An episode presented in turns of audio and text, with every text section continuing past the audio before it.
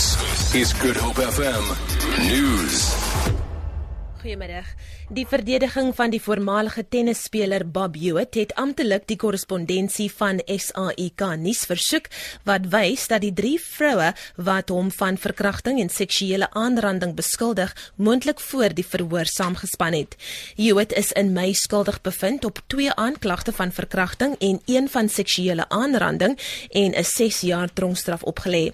Die SAIK het e-pos korrespondensie korrespondensie liewer wat toon dat die klaers uitgebrei het oor die saak ge gekorrespondeer het toe hoewel hulle dit in die hof ontken het. Hewitt se regsverteenwoordiger Johan Engelbrecht. Ek bevestig as verteenwoordiger van Bobby Hewitt dat ek amptelik die SAIK genader het vir afskrifte van die dokumente waarop hulle uitsending gebaseer is en as ek daai dokumente ontvang het, gaan ek die president van die Appelhof nader om hierdie inligting in die dokumente as verdere getuienis op appel toe te laat. George in die Suid-Kaap is een van die top 5 groeiende ekonomieë in die land en ontwikkel vinniger as Kaapstad. Dit is volgens die Afrikaanse Handelsinstituut wat tans sy kongres op die dorp hou. Die voorsitter van die plaaslike sakekamer, Willie Celie, sê die toenemende getal entrepreneurs en die streek, of liewer in die streek, is een van die faktore wat daartoe lei dat die ekonomie met 3% groei.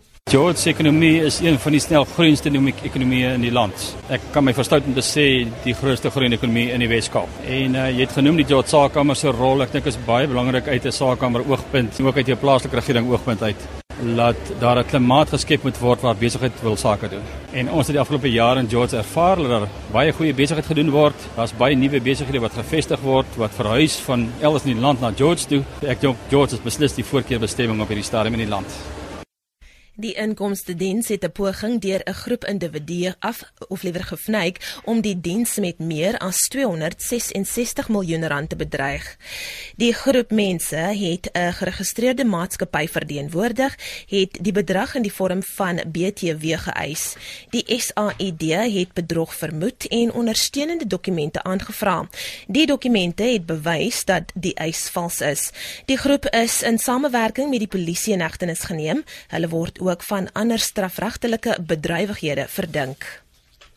En tenslotte in rugby nuus, daar het geen buitery voorgekom in die Wêreldbeker rugby wedstryd tussen die Springbokke en Amerika nie. Dit is volgens die amptelike uitwysbeampte van die wedstryd. Die bewering is gemaak deur 'n fotograaf van die UK Daily Mail wat 'n verdagte foto van gisteraand se Wêreldbeker wedstryd getweet en die Springbok stit Frans Malherbe geïmpliseer het.